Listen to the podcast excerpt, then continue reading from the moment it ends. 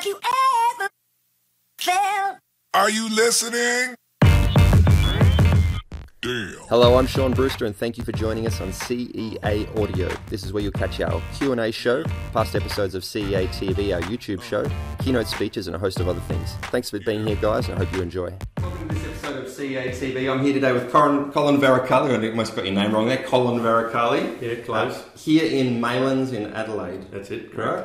We are at Recover Right, which is your clinic slash recovery lab, I Yep. guess. This spaceship in the background is your flotation tank. No one's in there at the moment, but that's where people go and hang out and have a float and bliss out for a bit. Um, I was lucky enough to be involved with you in the genesis of this place when you first kicked off the idea, and you, we met a little over a year ago now, I guess, when you came over to Melbourne to do a, one of my business courses. We started chatting, and then I gave you a little bit of advice on a few things, and I was really impre- impressed with you at the time because you came to me obviously at a time when you were thinking about doing something different with your career and your business and looking to expand and build something for yourself. Obviously, that was the timing. Um, and I get a lot of those conversations with people. People have big eyes and big ideas, and I try to give them my thoughts and ideas at the time. But very rarely does somebody act on it so fast. And you were, I remember having a conversation with you, and you were saying something like, I've got this idea for a recovery centre and blah, blah, blah. And I said, oh, I've got a friend that's got one of those. And I gave you some ideas. And I think the next time we chatted, which was two weeks later, you'd found the property, you got a bank loan, you're buying equipment. I'm like, geez, this guy's moving faster than I could even think, even keep up with. So um, I was really impressed with the speed, and I, I love that. I love that in business, being able to move quickly, and you're obviously ready to go at the time. Yeah, Yeah. So tell everybody a little bit about um, where you started, and now obviously we're in your flotation room at the moment, but there's a lot more to this place. You've got a gym, Yeah. you've got a couple of treatment rooms, you've got a sauna room. Yep. Um, tell us how you started as a therapist, and then maybe just the, the, the story up to this point. Okay, so as a massage therapist, I started studying part time back in 2007, 2008, Okay. and it was a part out of an interest and part out of a suggestion from a family member. I'd, I'd, I'd always had um, uh, massage as a treatment when I was younger, playing sport and coming from a farming background. Always had some sort of uh, muscle soreness, so Mhm. and I found massage to be one of those treatments that helped. So over a period of time, probably from the age of 18 to 40, I would have probably averaged one one to two massages a week in, Really? in that time. Okay. Because that's unusual.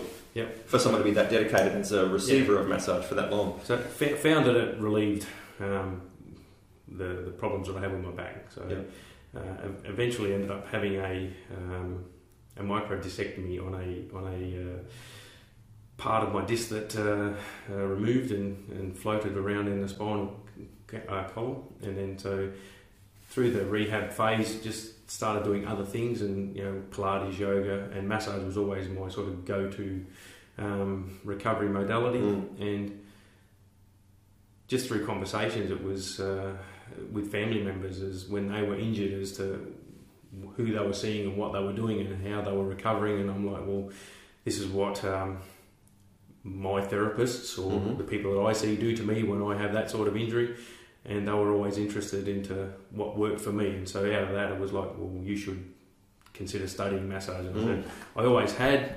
I never found any um, college that um, could accommodate me because I was working at the time. But then I looked further into it and found that the, the Natural Health Academy uh, here in Adelaide had a, uh part-time Option. Uh, option. Worked. Yep. so I started studying it with uh, no intention of making it a career, more of a uh, an additional income or a hobby. Yep. And then um, took me uh, nearly four years part time to complete it, and then towards the end of my uh, four years, I was made redundant in a position, and um, was towards the end of the year, and I thought, oh well, if I'll give this massage caper a go, hmm and applied for a couple of jobs, uh, both within the massage industry and and uh, in the field that I was working in recruitment, and had a job lined up in recruit, recruitment, but wasn't going to start for about four months. Okay. And so I started massaging and loved it, and then just went from strength to strength. Uh, started working at a couple of physio clinics, a couple of chiro- chiropractic clinics, and then um, the key piece of advice I was given while I was studying massage was continue my education and Mhm. um, if I could get a tertiary education. So I applied to go to, uh, uh, started uh, in 2012 my um, Bachelor of Human Movement. And, Right. And again, not as a um, to complete it, but just to. well, not, not to complete it in a hurry, but just as a part time thing, and then Mhm. found that I loved it, and then continued to do that. So So you've had a really slow burn really into this, haven't you? It's been a, a gradual. You haven't dived in, done all your training, and then gone out to work. No. You've- So even when I was when I was studying, I was uh, working full time and studying part time massage, and was um, not doing a lot of massage apart from the clinic. Mhm. A few family and friends, but not not a lot. And then um, once I sort of decided to commit to it, I went to uni, and then through the uni, I got a, a job at one of the local footy clubs. Okay. And then that um, took off, and so at in 2012, I was studying full time, working full time as a massage therapist, dividing my time between local football club and a couple of uh, physio chiropractic clinics. Yep. And then from there it was um, uh, uh, an increase. I went Right. to uh, Port Adelaide Footy Club and then Cycling Australia and now Adelaide United, and Mm. here I am today. You've had some gigs in some pretty big name sporting organisations, um, and while you've been in the industry for a little over ten years, a big chunk of that was as a student. Yep. So, as a qualified massage therapist, Yep. remedial therapist, when did that happen? So I finished uh, my qualification at the end of 2011. All right, So I we're now started 2018, so seven years. Started working in 2012. Yep. Um, and at that point, it was pretty much part time working between three or four different locations. Yep. Majority of it was with the West Adelaide Footy Club. Yeah. Um, and was studying full time as a uni student. I always find I always ask the same question with everybody, but because I'm so interested in the story, like the the trajectory of everybody in their career, it fascinates me because so many people will come from a background of something completely different. For you, it was recruitment. Yep. Nothing to do with the massage or health industry. Yep. And you would have been in a salaried position, working in a larger organisation with a lot of other people. You had a, a you were a small cog in a big machine. You go out of that, you start your own business in multiple different clinics. You're doing a lot of a lot of fingers, a lot of pies. Suddenly, you're organising your entire world, and your entire world is you. Was that a big challenge in mindset, or kind of how was that for you going out of no, because it was probably the it was probably the goal in eventually. So it was. I thought when I when I qualified as a massage therapist, I thought, well, I'll, I'll possibly do what everybody else does and start working from home and just build up a clientele from there and see where it goes. Mm. And um, the good and the bad thing, I was made redundant, so I had a little bit of uh, money saved Yep. and was had a job lined up and never gave it much thought. Then sort of four or five months down the track, thinking that okay, well, in, in, in that meantime, I'll do what I can to You build a up safety my net. build yeah build up my build up my clientele and um, see where it goes. And got to a point where it was um, still able to feed the kids and do all that kind of stuff. Pretty Mm. lucky. And then um, just continued down that path. It's it's been an up and down roller coaster ride, but it's, Mm. it's an interesting one. The other thing that comes out of your story that I find interesting too is a lot of people will be very fearful of going to what you went to.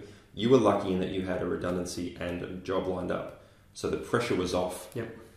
Which is unusual because normally when the pressure's on, we work harder, but you managed to make it work regardless.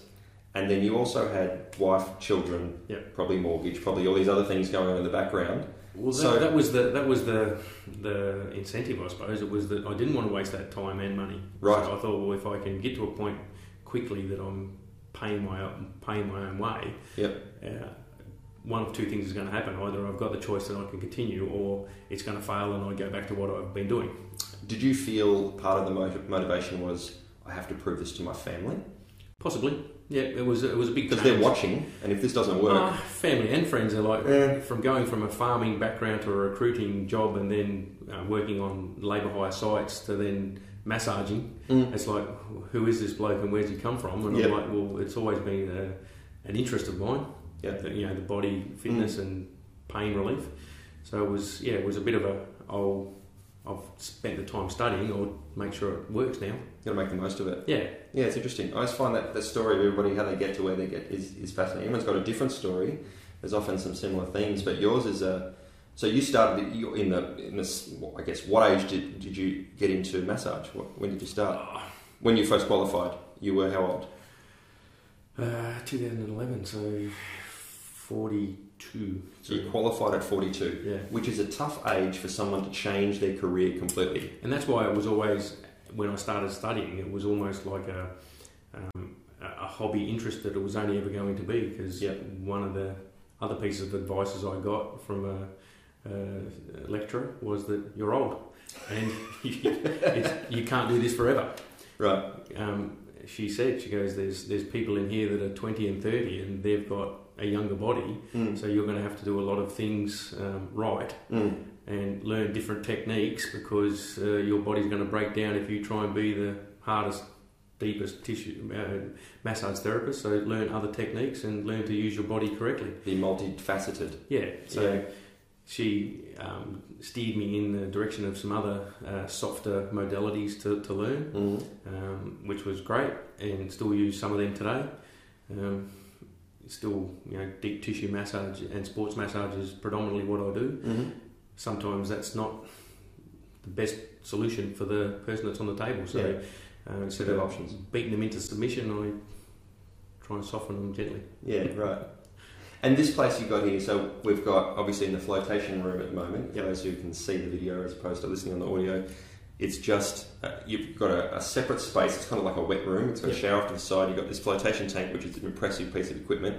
The next room over, you've got a, a sauna, Yep. a far infrared sauna. Yeah, infrared sauna, yeah. That's right. And the next room over beyond that is quite a large, for for the size of the space, quite a large gym area set up for an exercise physiology type Yeah. approach to training. yeah, so There's a lot got, of equipment in there. got a couple of different pieces of equipment in there.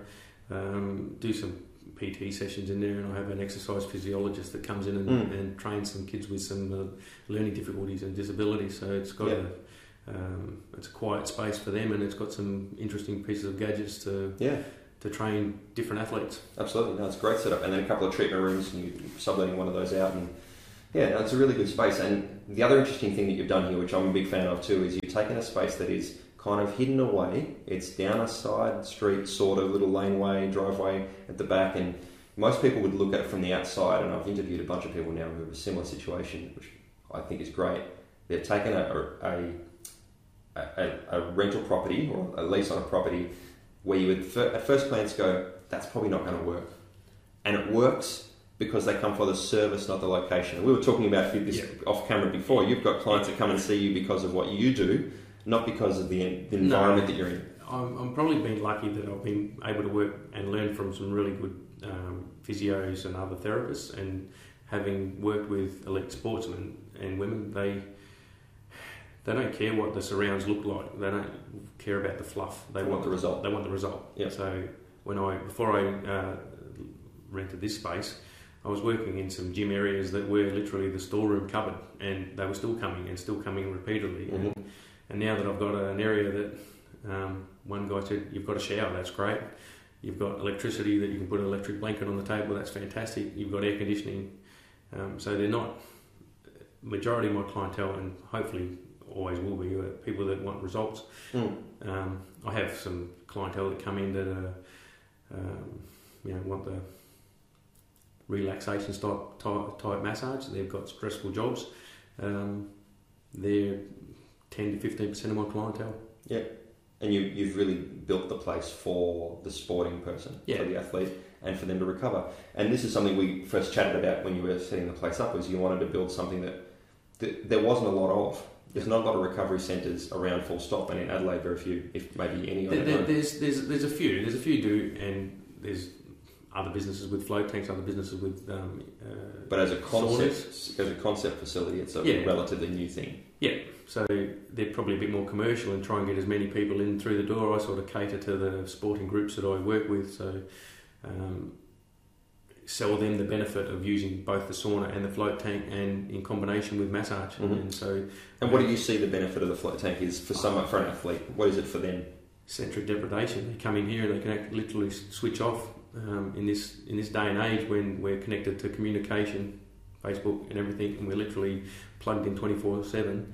The chance to uh, turn off Yep. is is unbelievable. And as a therapist, when I get someone that's um, hypersensitive from training and they've had a float Mm. and they get on the table and they literally, you know, pretty much go to sleep, and I'm able to do my thing with less pressure and get deeper. I think that's a that's Yeah. an unbelievable result. You're right, and for the athlete who's constantly training, Yeah. competing, training, competing, Yeah. constantly in that sympathetic nervous system zone, take sensory input out of the picture, they've got nothing to distract them. No. They have to go to The parasympathetic. the the um, the cyclist is the classic example. They they train so often and so hard and at their peak that when they come to get a massage, they're they're pretty much hypersensitive and there's you just can't go deep enough without them flinching, Mm. and so I've convinced the majority of them to have a float before massage, Yep. and it just relaxes them, and then they get on the table, and they find that they're so relaxed, and the pressure I apply is so, you know, probably half of what I would need to do to get the same result, Right. and they literally fall asleep, and they get Yeah. off the table, and they're just like, wow, this is unbelievable. Gotcha. So then it's a combination over the period of their training, whether they're in a real heavy phase, they'll come in and do float hand massage, Mm-hmm. or sometimes they might get a float early in the week and then a massage later in the week, and then if, you know just mix and match. Mm. Um, yeah, I find it's unbelievable. And even with the sauna, the same thing. Yep. You know, they'll just come in here. Um, one of the cyclists was using it as a heat acclimation, but I found that um, you know just to get in the warm environment just helps relieve the muscle tension. Mm. Um, again, sometimes they're just so sensitive that you can't Can't get do the work you need to you do. can't put your hands on them, and they just they just tense up. So Mm. give them something else that then they can Yeah. come back the next day. Makes a lot of sense. No, it's a great combination. I think the, the idea of recovery is is the other side of, of therapy. We're always thinking about training and getting stronger, and then you know using massage maybe as a way to get them back to the gym faster, which is what reco- recovery is. Yeah.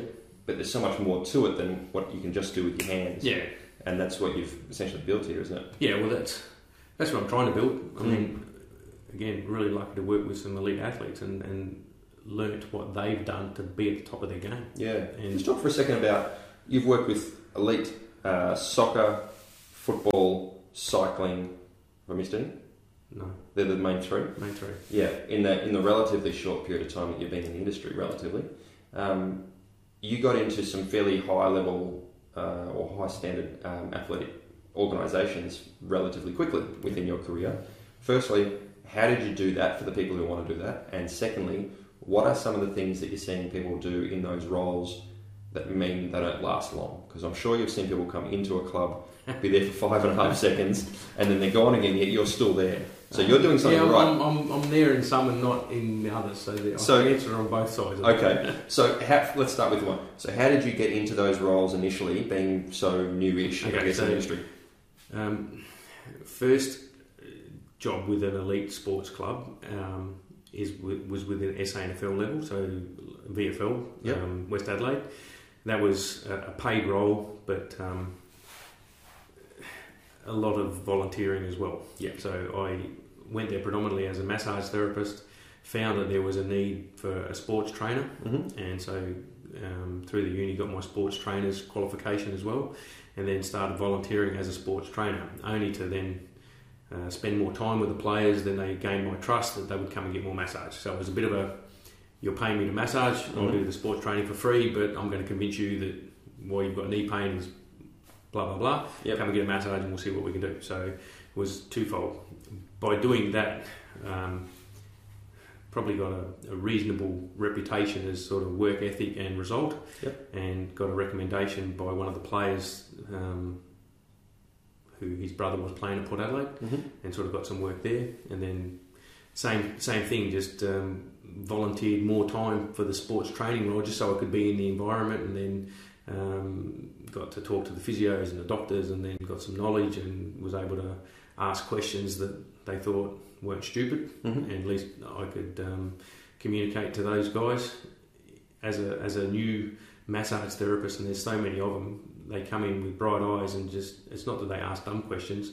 If they ask too many simple questions, um, It doesn't reflect well. no, it doesn't. It doesn't reflect well, and they, they sort of get brushed off. So if you can, if you have some knowledge to go into that environment to ask a pertinent question, Yep. then then the people think, oh well, he's serious. And I think the other thing, thing too was I was studying at uni, so they thought, well, he's not just another massage therapist coming out and want to massage. He wants to make a career of this. Build yourself. So, so th- from working with um, Port Adelaide, just through contacts within that, um, an Mhm. opportunity um, arose working with Cycling Australia, and that was uh, to start with just to fill in to help out, and so I did that, and Mm-hmm.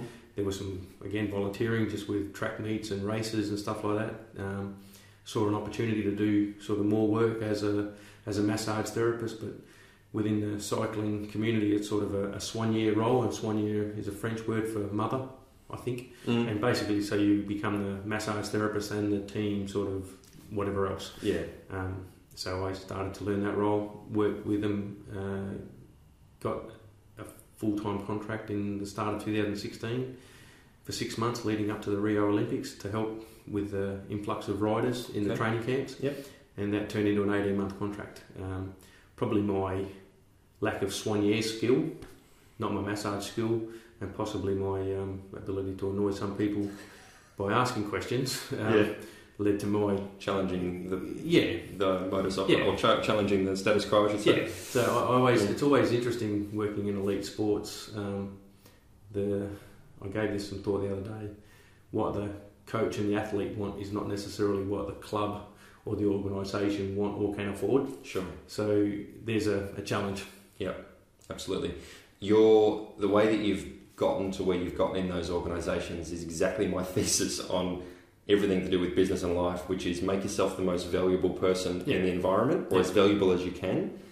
Build connections and let those connections with let the people put you in the position. So many people think I get qualified and I look for a job opportunity and I apply for the job. You didn't do that. You found an opportunity to get in there. You continue to make yourself more valuable and demonstrate that value and then through other people that already that saw you in those roles, their recommendations Yeah. fostered Yeah. more and more and more opportunities for you. The, the thing I find that as a massage therapist working in elite sport, there's not, I don't think there's one organisation in the country that hires a full time massage therapist to do 35, 40 hours There's, as a very, there's few, there's a few, but not many. Not many. Yeah. So, and here in Adelaide, there would be zero. So, Yeah. if you work in a in a, an elite sporting environment, you need to be almost a jack of all trades. So, you Mm. need to have other skills. So, um, in the role with cycling, I was probably massaging 15 to 20 hours. So, as a full time employee, I needed to have other skills to fill in the rest of my, my Sure. working week. Um, that's the challenge. Mm. And would you say that a, a massage therapist or any kind of you know physical therapist in a, an elite sporting club also needs to be willing to work for very little money? Absolutely. Yeah. To start with. Yeah. um, There's very few highly paid sports medicine people in any kind of level sport. I think AFL probably pay the best. AF, AFL, but then there's a, there's a big difference between the top and the bottom in that organisation. So Right. if you go within the medical department, like your doctor and head physio are getting lots. Yep. Um, probably your senior strength and conditioning, and then the people underneath them are probably Mm. on average, if not less than average wages for the hours that they put in. Of course. I've seen some terrible hours Yeah. to, to wage ratios that Yeah. you just think, why would you do it? But they're doing it for a strategic reason in a lot of cases. The clubs know that there's enough therapists out there that Yeah. they can say, come and work for us for you know three dollars a year, and they'll get people. Yeah. Um, because they know that the value of that exposure can turn into something more profitable Yeah. later on. And for Uh, you, definitely. for this this place wouldn't exist, no doubt, No. if you hadn't had those opportunities. no. If, I- if I if I had my time again, I would donate, I will volunteer my time as I, as I have, Yeah. and wouldn't think anything of it. Right. It's at a point where, at what point do you stop volunteering, or do you expect to get remunerated? hmm There, there's the challenge. If you Yeah. continually give stuff away too much too early, Yep. it's a challenge to go up. So I found that difficult. Um, and I still probably discount my elite athletes more than I should. hmm But I do that because I like what I get out of it. They've almost become friends more than clients, and Okay. um, I can pick their brains on different things and different things that they're still trying and how Yeah. they treat themselves away from me. Helps you develop. And yeah, and I, Mm. de- I can develop. Um, and if I hadn't worked in those environments, I wouldn't have come across the float tank, the, the, the infrared uh, technology, and different techniques of training. So Yeah. you know, I sometimes think of if I give a, an elite athlete a discount or a free massage, I'm getting as much out of it as you know, the eighty dollars that I've donated. Exactly, and it's the same reason that people will do sponsorship of athletes. That that athlete isn't necessarily going to bring in a lot of money for them, but that, that athlete talking about you Yeah. can potentially Yeah. bring in a lot of money for you. So it's it's another form of volunteering, I, isn't it? I, I probably do that badly. Like, people keep telling me you should tell everybody who you massage, and I'm like, yeah, but that's why they come. Right. Let them tell everybody. Yeah. You don't have to do it for them. I don't. I Mm. don't. A couple I've taken photos and Yeah. get a little bit. You you would be aware of this. I took some photos when I first opened up here and and then they dried up because I was embarrassed to ask. And if, if they if they volunteer, they do. Yeah. If they don't, I don't care. Yeah, As long as they keep coming back. that's right. No, I think um, the approach you've taken makes a lot of sense to me. Um, if you were to give some advice to up and coming remedial therapist, massage therapist, myotherapist, whatever, physio, osteochiro, that wants to work in uh, an elite sporting club in a similar fa- and get, get, get to something like this where that feeds the rest of their career, builds a, a reputation and a name for them. What are the key things that you've done that have worked well for you, and what things would you suggest they don't do? Um, I think volunteer as much as you can in your initial As much as you can afford to. yeah as much as you can afford to in your first year. Mhm. um, in any sort of professional uh, elite sporting club that you have access to not only the, the athlete but to the to the physios and the doctors. So if you can get to talk to them, they're going to teach you a little bit more. Um, try and work in um, different locations because you'll learn from those environments. Yep. Um, if you can find a, a location that is going to pay you per hour for being there, that's great because that's going to give you some money Mhm. and then try and find another location that's going to pay you more for the treatments that you do. Um, and then, To support yeah. yourself on the other side Yeah. of that. Yeah. So when I first started working, I was working at a chiropractic clinic and they were paying me $25 an hour whether I treated someone or didn't. I thought, well, okay, it's a four hour shift, I'm getting $100.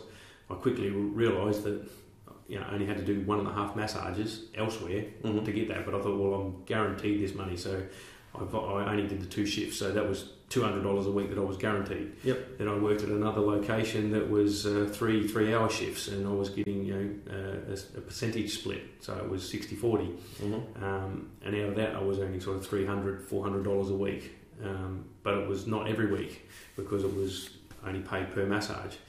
Um, got to work at the sporting clubs that was paid per hour, so I sort of over the week, and probably the biggest mistake I find that from new therapists is that they won't travel far enough or they won't work on the weekends. And if you want to work in elite sport, you're going to have to When work do you think sport happens? you're going to have to work later than five o'clock, Yes. and you're going to have to work on the weekends. Yeah. So I've pretty much, and it's probably whether it's ingrained. I've come from a farming family, so you work seven days a week. So if someone, I've got a client tomorrow morning at nine o'clock. Yep. Tomorrow Sunday. Sunday. Yep. Um, and then I've got soccer tomorrow afternoon. So Mhm. there's my Sunday gone, and sun, uh, Monday I'm back at soccer. You know, seven thirty. Mhm. Um, then I've got clients. Yep. I've got a gap in the day, and then I've got my next client at four o'clock. Yep. And don't finish till seven o'clock. So it's just a. I sort of look at it as a, a monetary thing. What do I need to do to earn X amount Yep. for the week? And that's how I approached it right from the word go. Okay.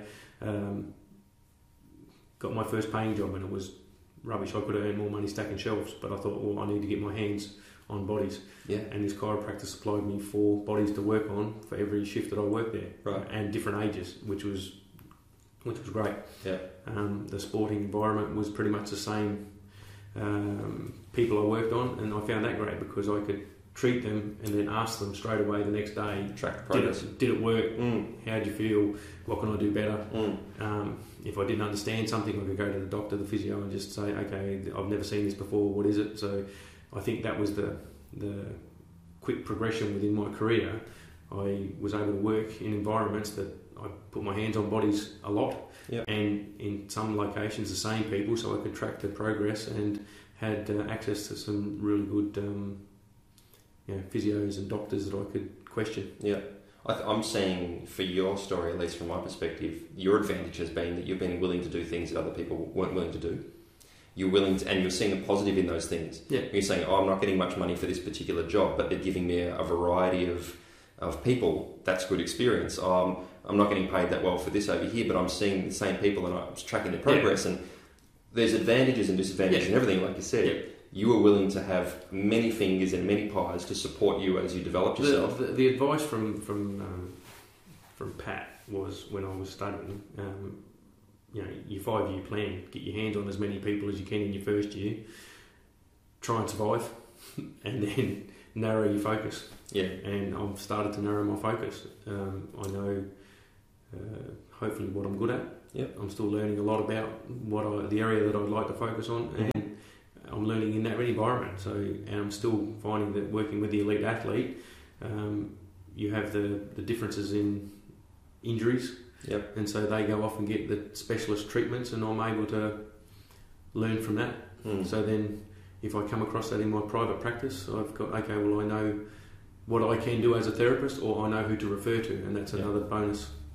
Yeah, I always I hear this a lot from people who have been working in elite sport for a long time. Is they'll they, go, they'll reach a certain point where they feel like they're being used by the club, Ah, and I think there's a reason for that. I think because people will stay in a role where, like any, anyone that goes into work in elite sport, there's a there's a give and a take. You're giving your time, but possibly less than you're worth, possibly. They're giving you exposure and experience and the environment and all those things that come with it in exchange for that. I think anyone who reaches a point where they feel like they're they're giving more than they're getting in return just means they've outstayed their welcome, or they've their cup is full. They're not seeing any more positive for them. yeah. No, I, I agree with that. So I've not reached that yet. In the environments I've worked at, I've always looked at it as um, there's still more to learn. Mm. So um, who best who better to learn from than the, than the elite athlete that's lived it and breathes it every day? Well, they're a high performance machine. Yeah. You want so, to be a mechanic and fix old cars, or you want to fix race cars? so at that level, they if they if something's not working, they get sent to the best within the industry, and and then I can have a discussion with them as to what worked, what didn't work, and what Yeah. can I do as part of that treatment plan. So yeah, I've not yet come to a, a point in any of the elite programs that I've worked at that I thought Mm. I was being used. But that's a mindset thing for you. I'm Yeah. sure you've had other massage therapists join you in those roles, and they've reached a point where they go, "Oh, I'm not getting anything out of this," and they've left. But Yeah. You're still there, and you've been there longer. It's not Yeah. that they were smarter than you. It's your mental approach to that situation is different than theirs. It's, pro- it's probably because I'm not smarter than them, so I like to ask more questions. I think I've got so much more to learn. You know, that, they, That's a really good place to be. What do they say? If you're the smartest person in the wrong room, in smartest person in the room, find a different room. Yeah, so, Yeah. Yeah, no, that's um, that's good. I, I, I love this story. It's great. I think you've done really well, and uh, we've been talking off camera a little bit about plans and things you want to go, and you've got so many ideas in your head, and I think that's great because it keeps your options open. You're obviously a, an, an, a uh, uh, you, you look for the positive in things, Yeah. and there's opportunities that come out of the positive Yeah. in things. Yeah, No, look, I mean, if you don't love what you do, don't do it. So I'm, I love what I do. I love working with the people that I that I, that I get to treat. I love the when they come in and they say they've got no hope, and, and hopefully I give them some, and then they go off and either go off and continue to train, or at least um, walk out with a positive mindset, and then they, they think, well, life's not that bad. yes, Um, I can give them some examples of elite athletes that their career was cut short within a half an hour training session.